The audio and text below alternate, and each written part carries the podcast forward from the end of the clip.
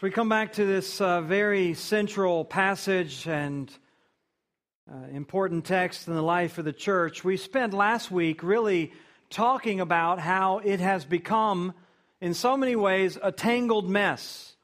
For so many people around the world, almost a billion people, as a matter of fact, when they come to what is known as a communion table, communion table or the Eucharist or whatever it might be, for them it is an offering. It's a sacrifice that's made over and over and over again.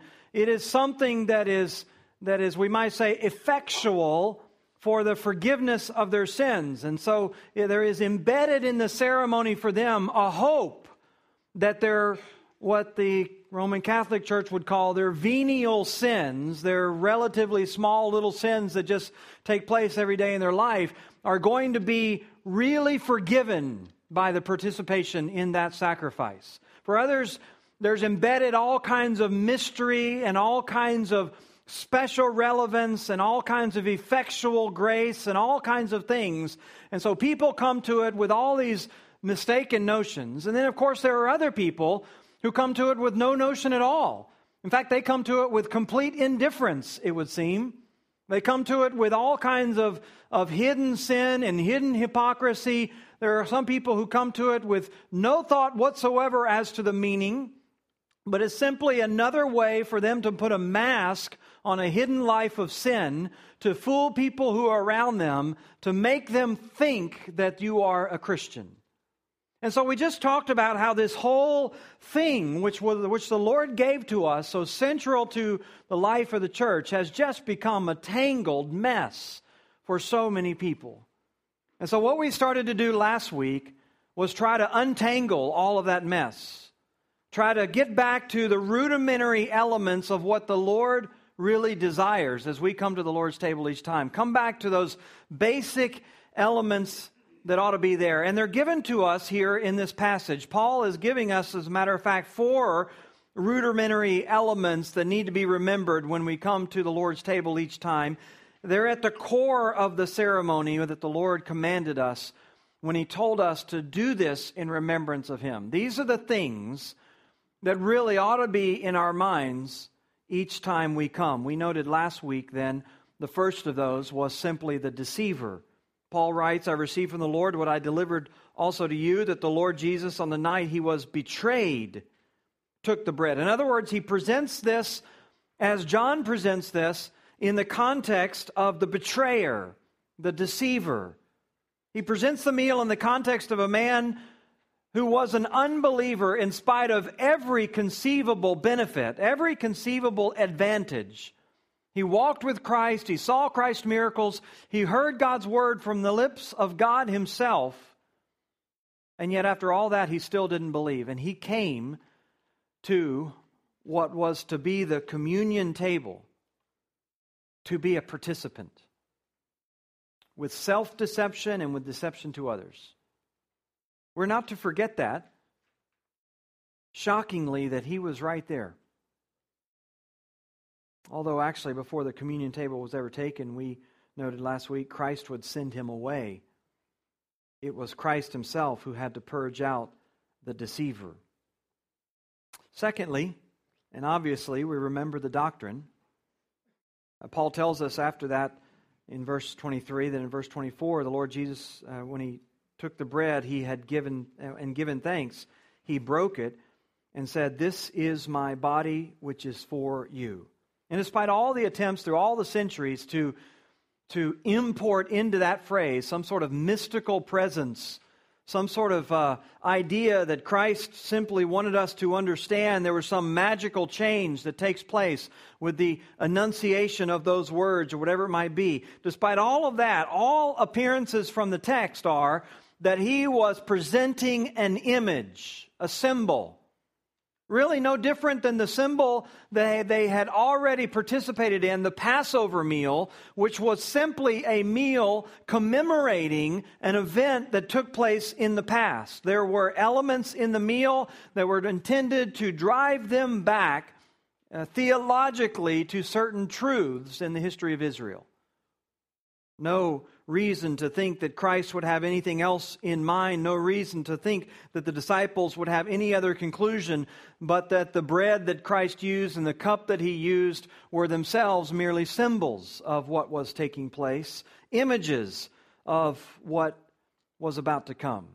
And this is the image he was giving them to remind them and to remind us and to continually set before us the truth of his broken body on the cross, the what we sometimes call the substitutionary sacrifice of Christ. That is the fact that when Christ says, This is my body, which is for you, what he's saying is that he gave his body as a substitute for you, as a, as a, a, a sacrifice to stand in the place, to take all of the wrath of God, to take all the uh, judgment of God, to take all the punishment for sin, his body was broken.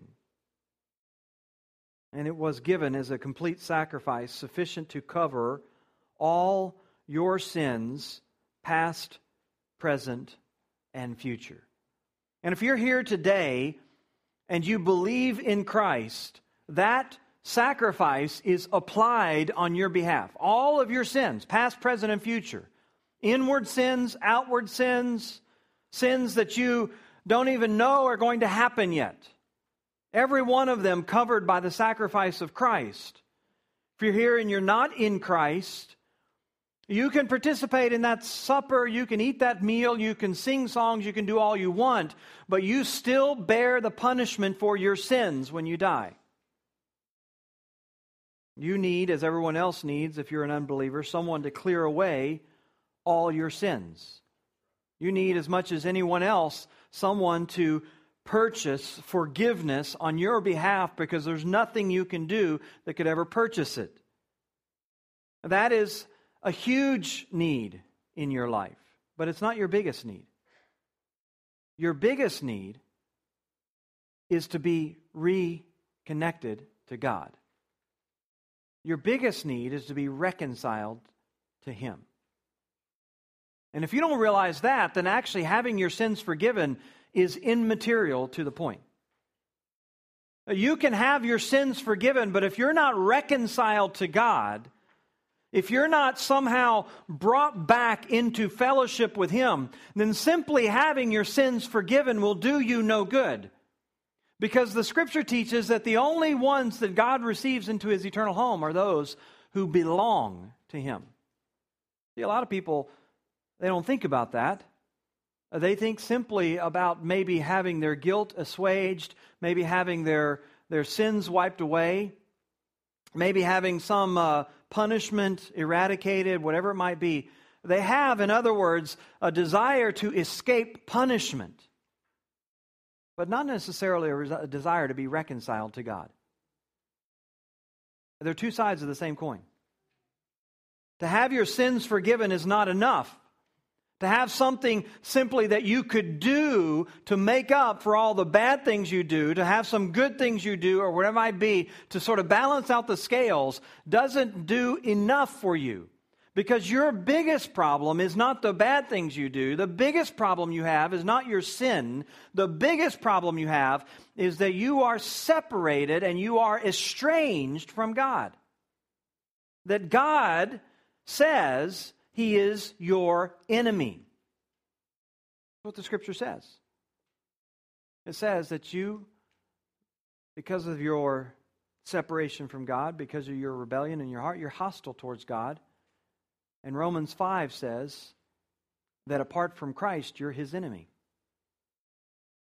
So, what you need is not just a sacrifice that can wipe away your sins. And and not just a work or whatever it might be. What you need isn't just that.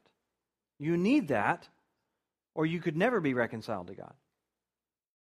But if you have only the removal of your sins, but you don't have restored relationship, you're still damned. That's why the beauty of this table doesn't stop just with bread. Jesus, we're told here, in the same way took the cup after supper, saying, This cup is the new covenant in my blood. Do this as often as you drink it in remembrance of me. The new covenant. You say, well, what's a covenant? We don't use that language very often in modern times. What is this all about? The new covenant. Well, it really stands against a massive backdrop of data, you might say, in the Old Testament. In fact, some people refer to the Old Testament itself in its entirety as the Old Covenant. So, in some ways, to really understand the Old Covenant is to understand the entirety of the Old Testament. And we don't obviously have time to do that this morning to kind of frame up in our minds what the new covenant is by framing in our minds what the old covenant is. But we could at least pinpoint the genesis of the old covenant. See, the Bible in the, uh, in the Old Testament speaks about a number of covenants. There's a covenant with Noah, for example, when God promises not to destroy the world by flood anymore. That's a promise, that's a covenant, that's a contract, that's an agreement. And it's ratified once the ark comes to rest from the worldwide flood.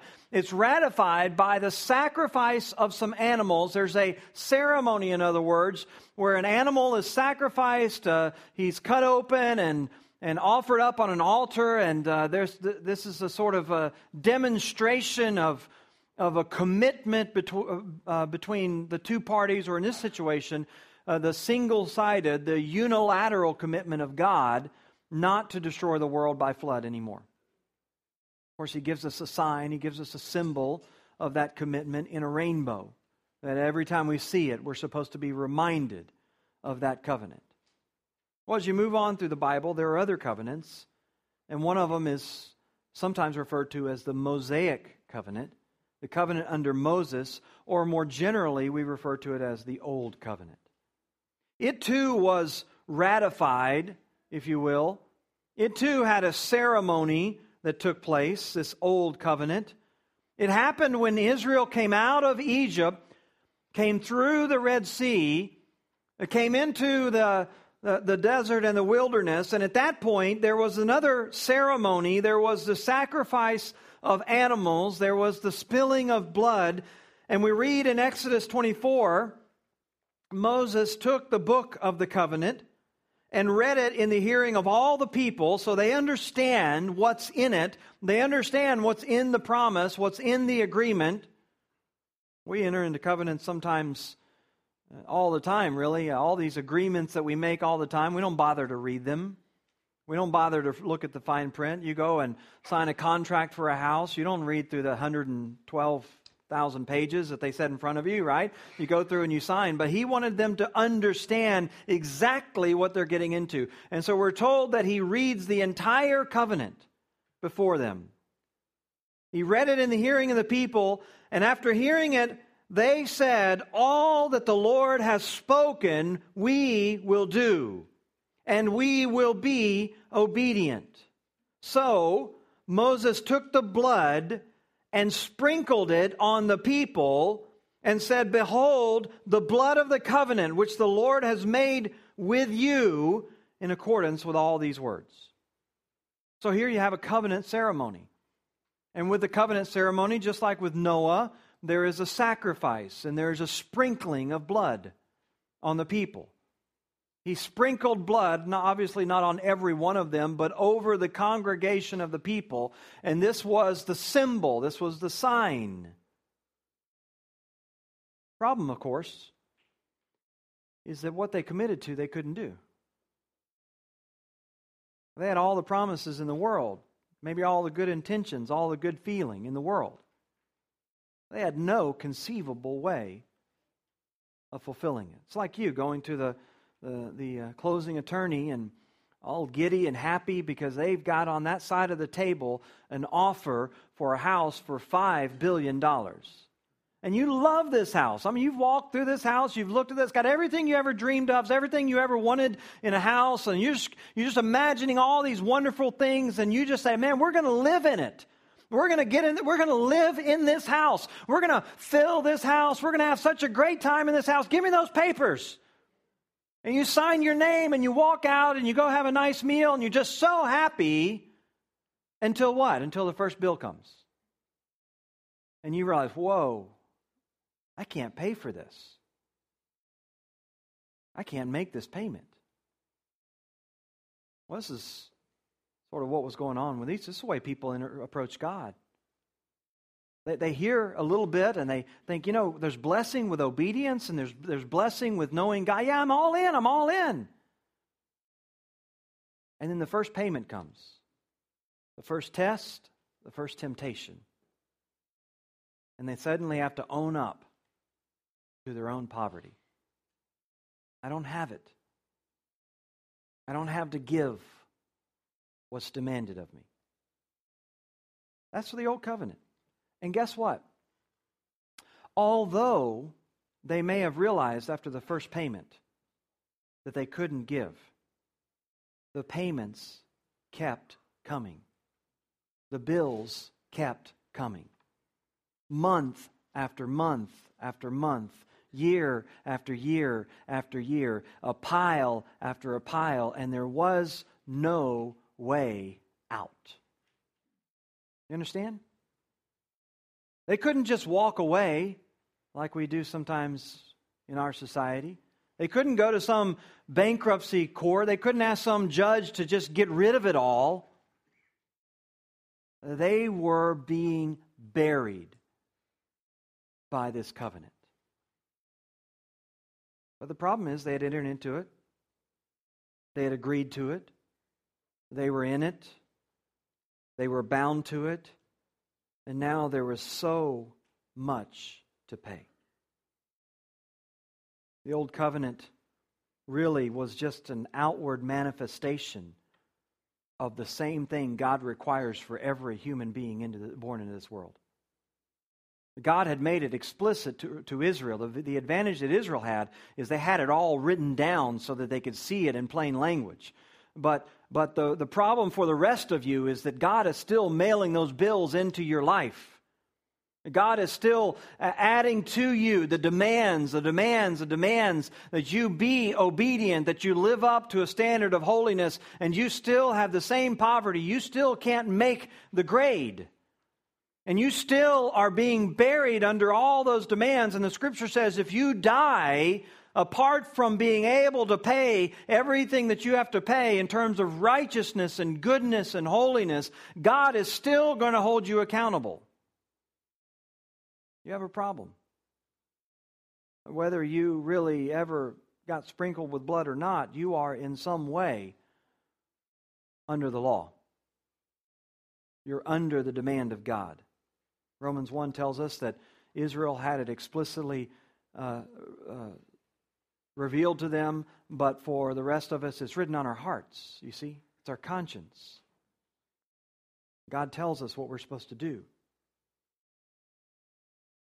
Well, the good news, at least for Israel, is that God recognized their problem and He promised them a new covenant, a refinance, a restructuring, if you will.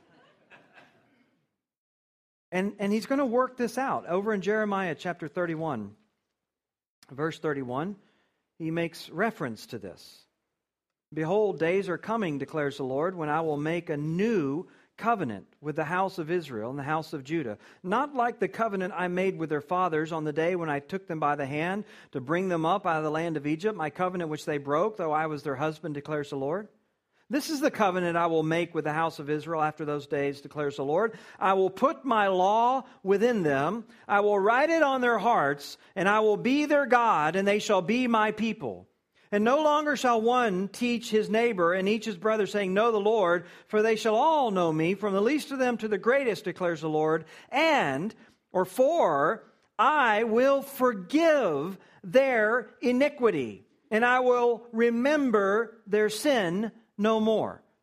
He says, Look, this is the new contract I'm going to make. First of all, I'm going to completely wipe out all your debt. I'm going to wipe out everything you owe. And then not only that, I'm going to actually put into your heart, I'm going to put into your account, if you will, all the resources you ever needed anyway.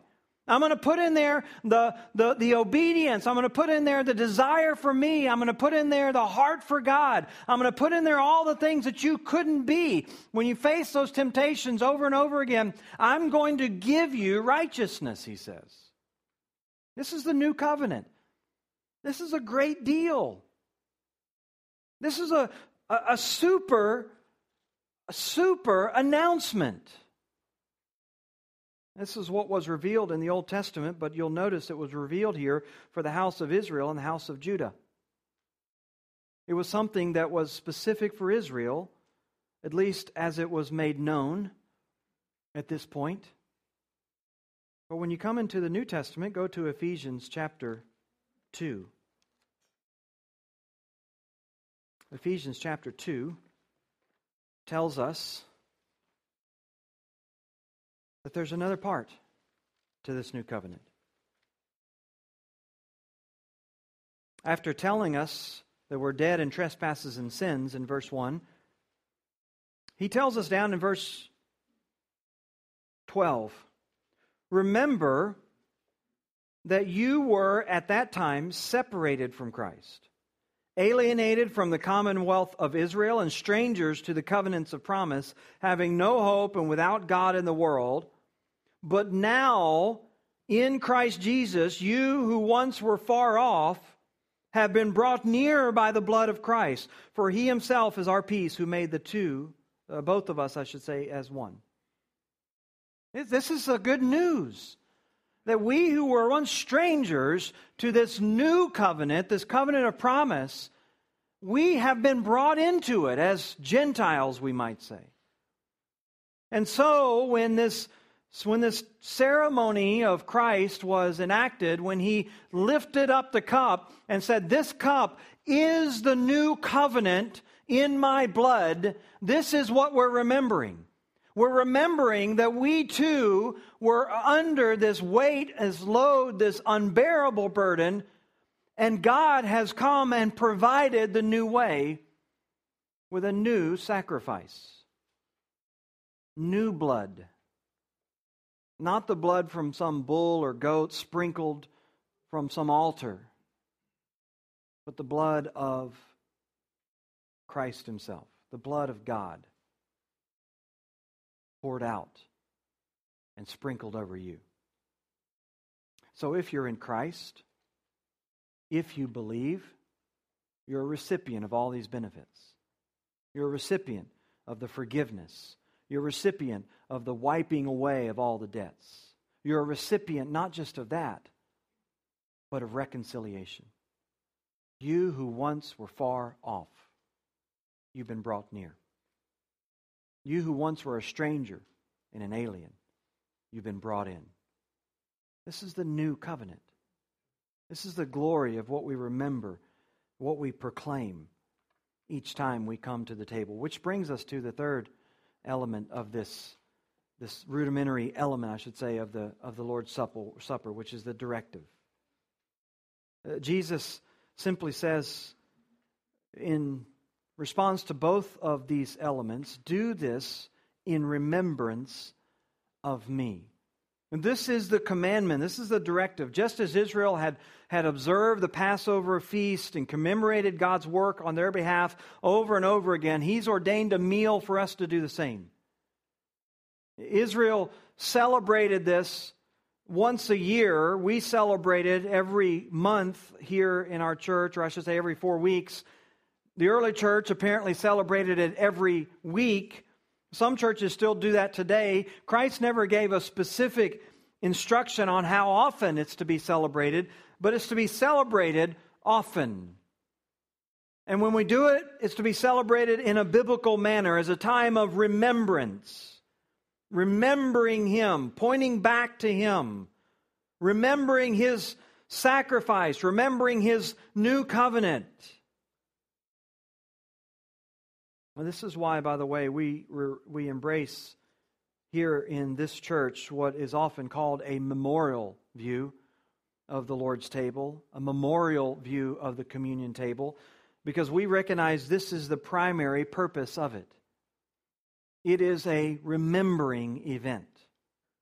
And in that, it is a worshiping event. It is, it, it is no detriment to the Passover to say that it was a commemorative ceremony, to say that God ordained it for Israel so that they ate it on an annual basis. And when they ate it, they remembered the details of the Passover ceremony. It's no detriment to the ceremony God gave them to say that nothing magical is in it. There is no mystical presence in the Passover meal. And the same is true, of course, with the Lord's table. We partake of it as worshipers, we partake of it as, as those who are remembering, we partake of it as those who are sincerely thankful to have a Savior who would rescue us from our plight of sin. And in a way, each time you come to the communion table, you, what you're doing is you're preaching. You're preaching to yourself. You're telling yourself that, that despite the guilt that you may feel, despite the, the pain of your conscience, despite all of that, there's a sacrifice that's sufficient for you. And there's a blood that's been poured out to purchase a new covenant with all of its benefits for you.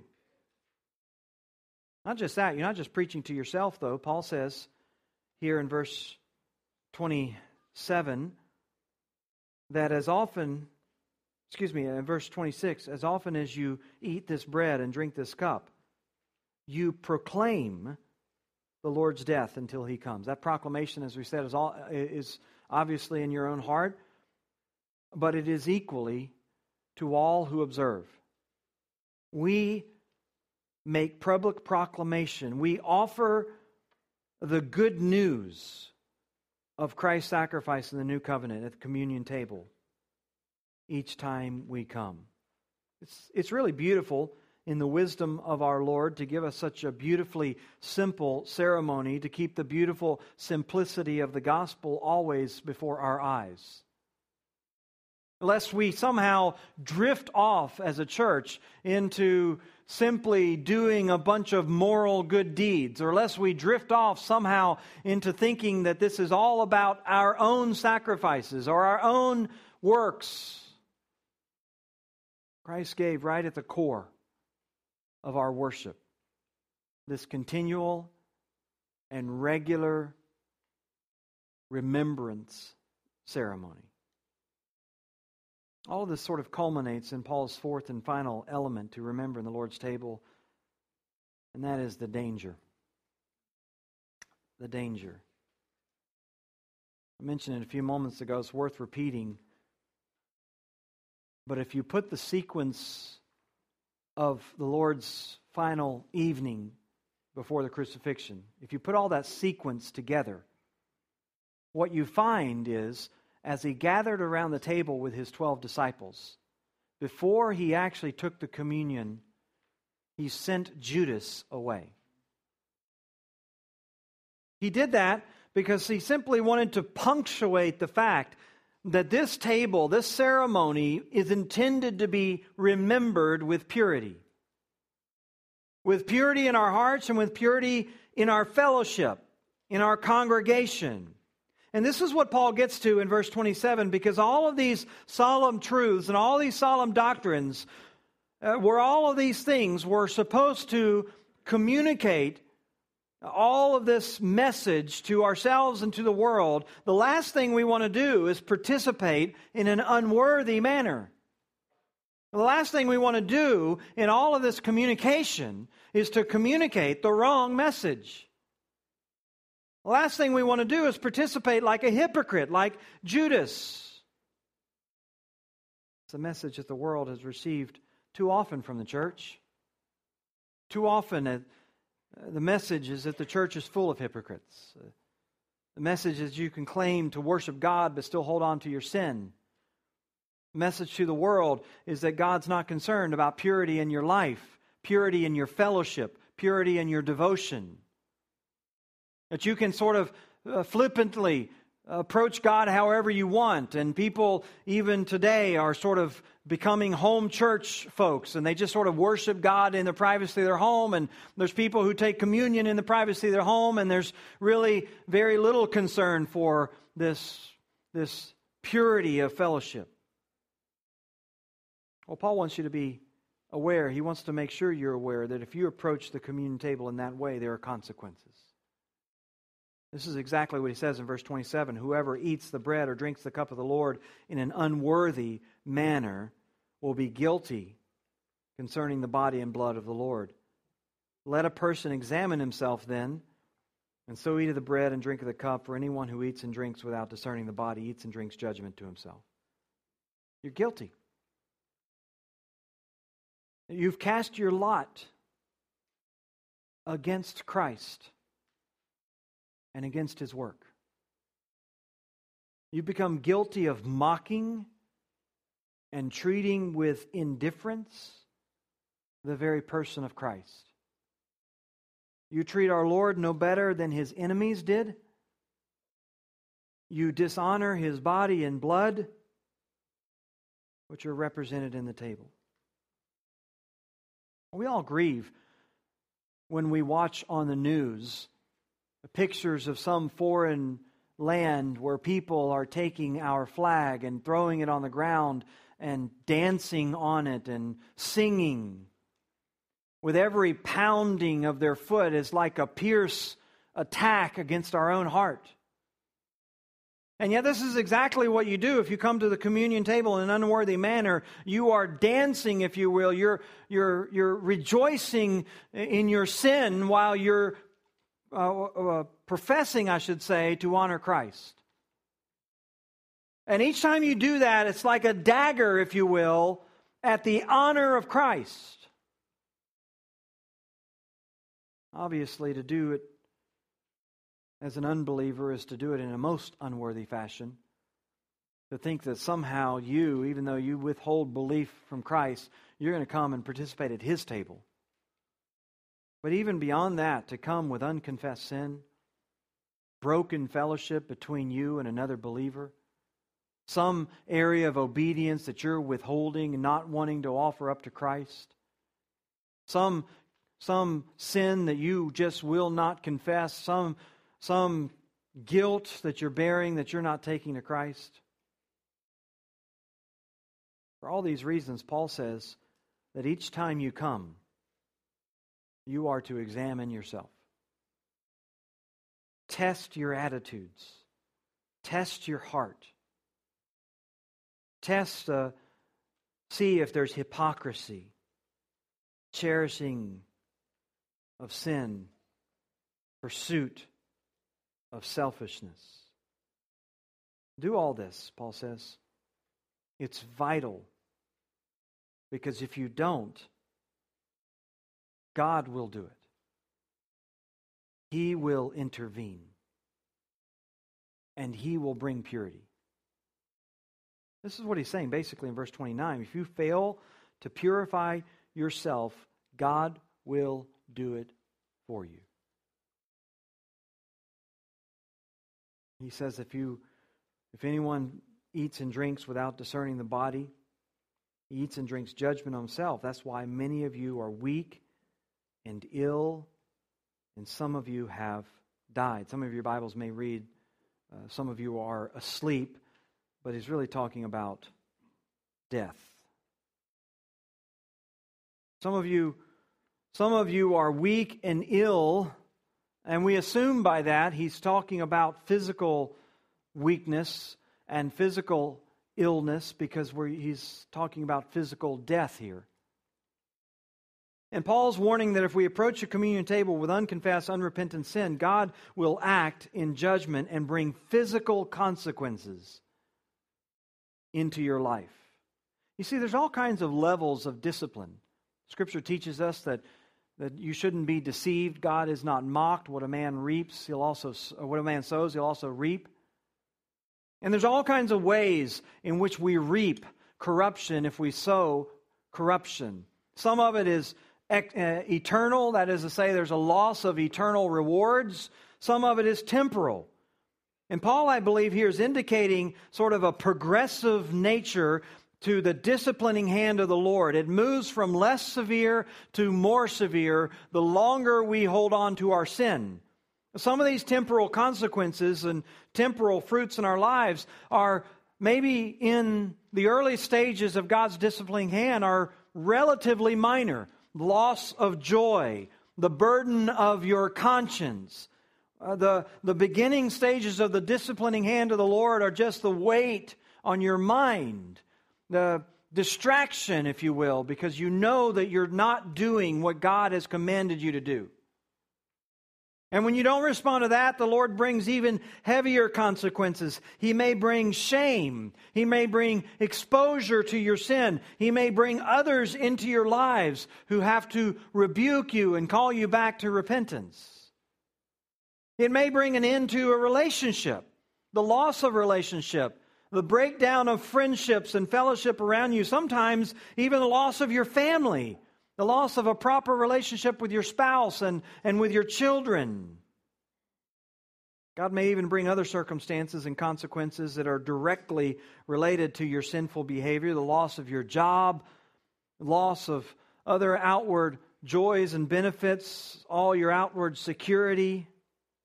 And Paul is teaching that God may even bring physical consequences in your body weakness, sickness, and unhealth.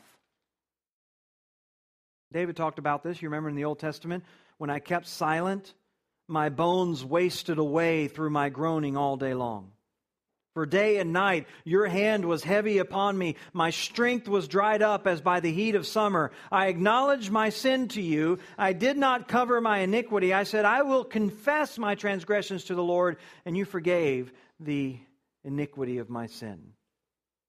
He said in the psalm just prior to that, Psalm 31, My eye is wasted from grief, my soul and my body also. For my life is spent with sorrow, my years with sighing. My strength fails because of my iniquity. My bones waste away. And he's describing what's going on in his life physically. He's saying, Look, I feel like I'm just out there in the middle of the desert in the hot sun and I'm just being drained of the vitality in my life. There's no energy. I just drudge through the day from one thing to the next and I have maybe only spurts of joy with some temporal blessing, but my life overall is sapped of vitality. And there's just this, this draining off because of the burden of grief and conviction in your heart because you're doing war with sin. Someone has pointed out some deficiency in your life. Someone has challenged you to obedience, or maybe you've just you've just realized some deficiency in your life and you are resisting doing what God wants you to do. You know you're not pursuing God like you used to. You know you're not serving God like you used to. You know you're not where you're supposed to be. And you're trying to ignore it. You're trying to suppress it. You're trying to pretend it's not there. And yet it's having its effect on you. Consequences are arising from the grief and the stress that you're bringing into your heart and mind eating disorders, sleep disorders, physical consequences, all that stuff. And then it has its own domino effect in your blood pressure and your digestive tract and your nervous system and your chemical imbalances and your mental capacity. And you're going around and you're seeking all these solutions and all these therapies and all these things and this dietary changes and all this stuff. But really, at the heart of it is some unrepentant sin.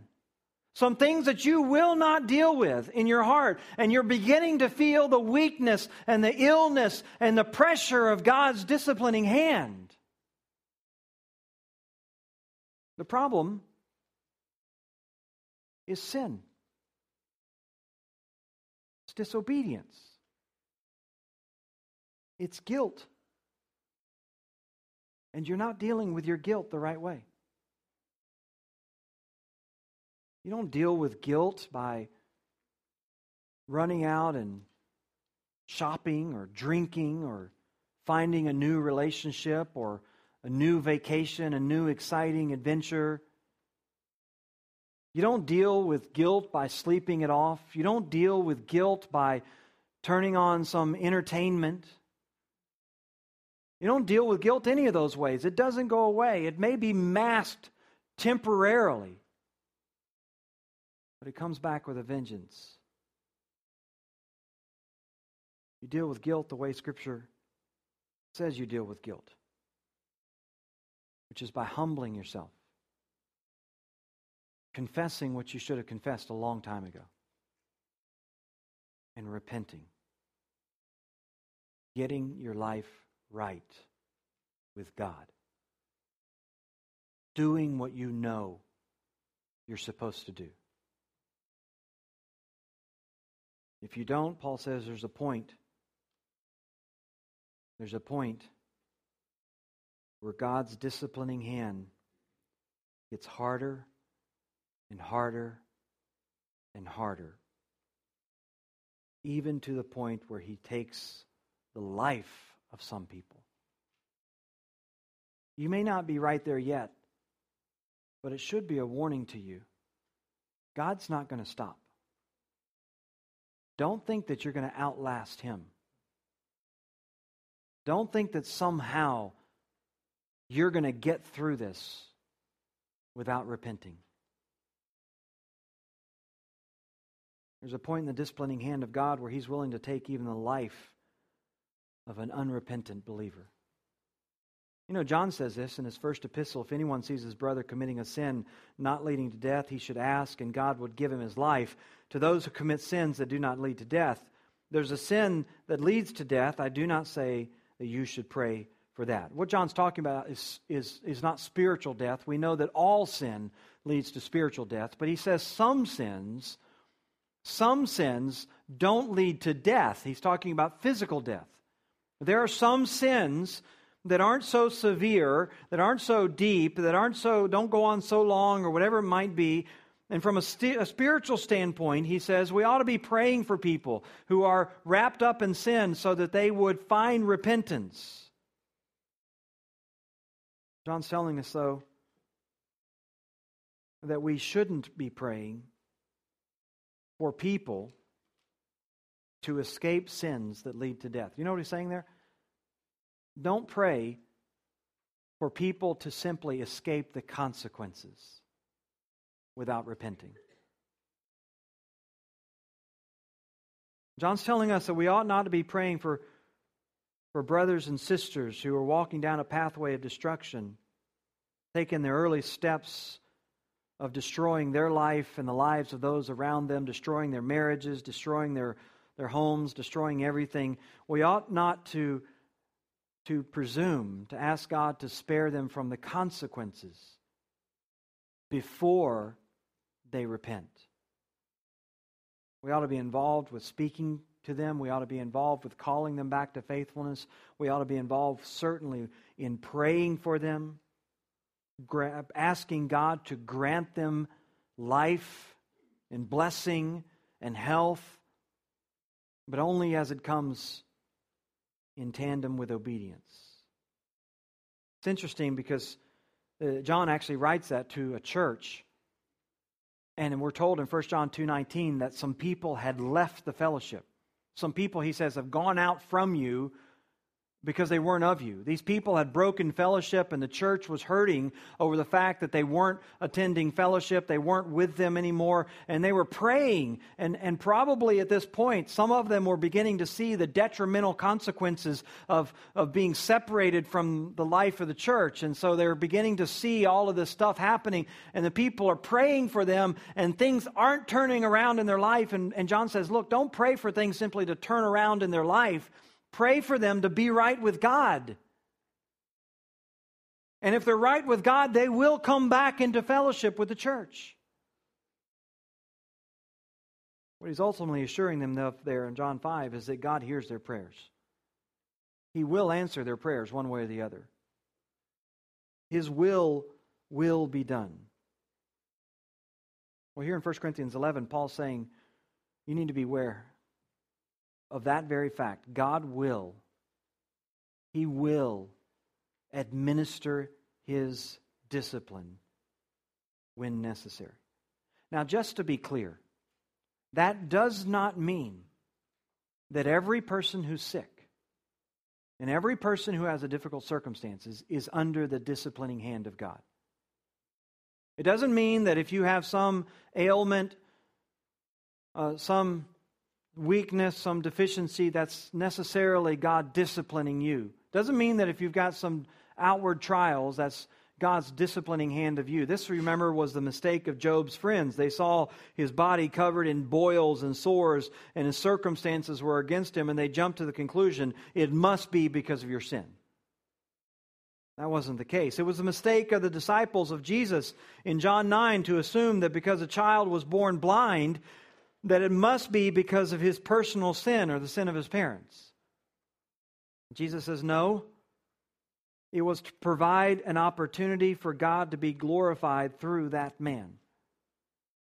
And so your trial may not be a direct result of some sin in your life. It may simply be an opportunity for you to glorify God through your trial, through your weakness, through your illness to fight through those things and to continue to come back and give praise to God and thanks to God, to continually take your mind off yourself and continually put your mind on other people and serve them. Your trial may not be an indication of your sin, it might be an opportunity for you to demonstrate glory to God.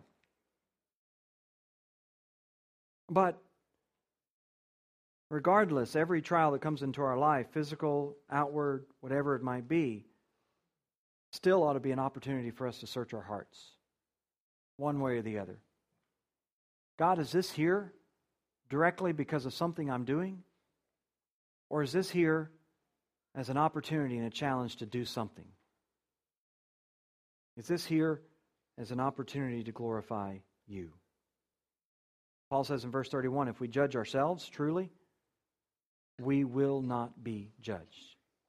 If you do the right kind of examination, you will avoid God's disciplining hand. So that even in your weakness, even in your sickness, even in your trials, whatever they might be, you can still have joy. You can still have peace. You can still have the, the uh, serenity, you uh, might say, of an unburdened conscience. When we're judged by the Lord, he says, we're disciplined so that we may not be condemned along with the world. You see, whatever God's brought into your life, you need to give Him thanks. You need to thank Him for what He's doing in your heart and in your life and in your family through your trial. You need to thank Him and you need to take it as an opportunity to draw closer to God and serve God. Now, I always remember someone telling me in seminary that the Reformation would have never happened had it not been for Martin Luther's depression.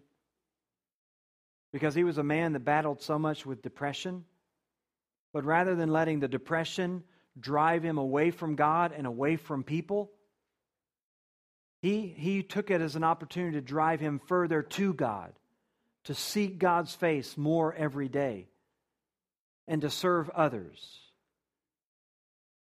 This is exactly what God would have us do. For all these reasons, Paul says a man's to examine himself before he eats and drinks, or to test the attitudes of our heart the conduct of our outward behavior, and our reverence for the Savior. Paul reminds them here in verse 33 My brothers, when you come together to eat, wait for one another. If anyone's hungry, let him eat at home, so that you not, when you come together, it will not be for judgment. In other words, remember, this is about the meal that they enjoyed before their communion table and people were coming together in the fellowship, and their whole focus was on themselves. They would come together, they would eat their food, they would stick with their little clique, and then they would go home. And he says that's not what the fellowship is all about. When you come together, your focus, when you arrive on a Sunday morning, ought not be yourself and your small sphere of friends. Your focus, your outlook, your scanning of your eyes across the people who are before you ought to be on the lookout for the weak, for the needy, for those who are in need of encouragement, for those who are in need of being drawn in, for those who are in need of being built up and edified, for those who are in need of some provision, some act of benevolence, some act of service. That's what you come for fellowship to do, he says. Don't assume that your selfishness can be masked under some ceremony and that God won't care. All the rest, Paul says, like any good pastor, all the other matters I'll arrange when I come. There are apparently some other irregularities, but as any good shepherd, Paul realizes that some things, while they need immediate care, need to be taken care of right now, but there are others that can wait for a better time. Paul says the others will wait. This is the Lord's table. This is what we do when we come.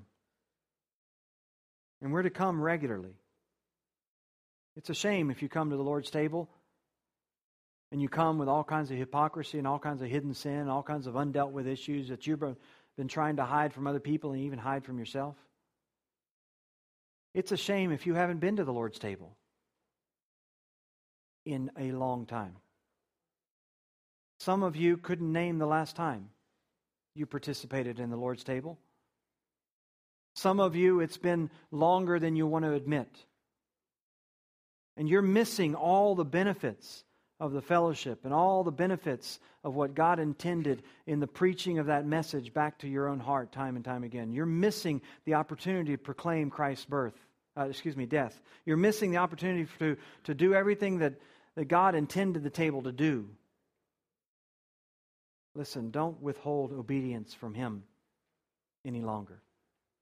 Get your heart right, get your life right, align it with Him, and find the blessings of walking with the Lord. Well, let's stand together. We'll be dismissed with a word of prayer. Father, we're grateful this morning again for reminders of truths that are so fundamental. And yet we confess how flippantly and how easily we forget them. Remembrance is the key thing that you directed us to do. Walk in obedience to you, Lord. We want to be obedient. Help us to do all that you've commanded us. Help us to rejoice forever in your good sacrifice and your new covenant. We pray these things in Christ's name. Amen.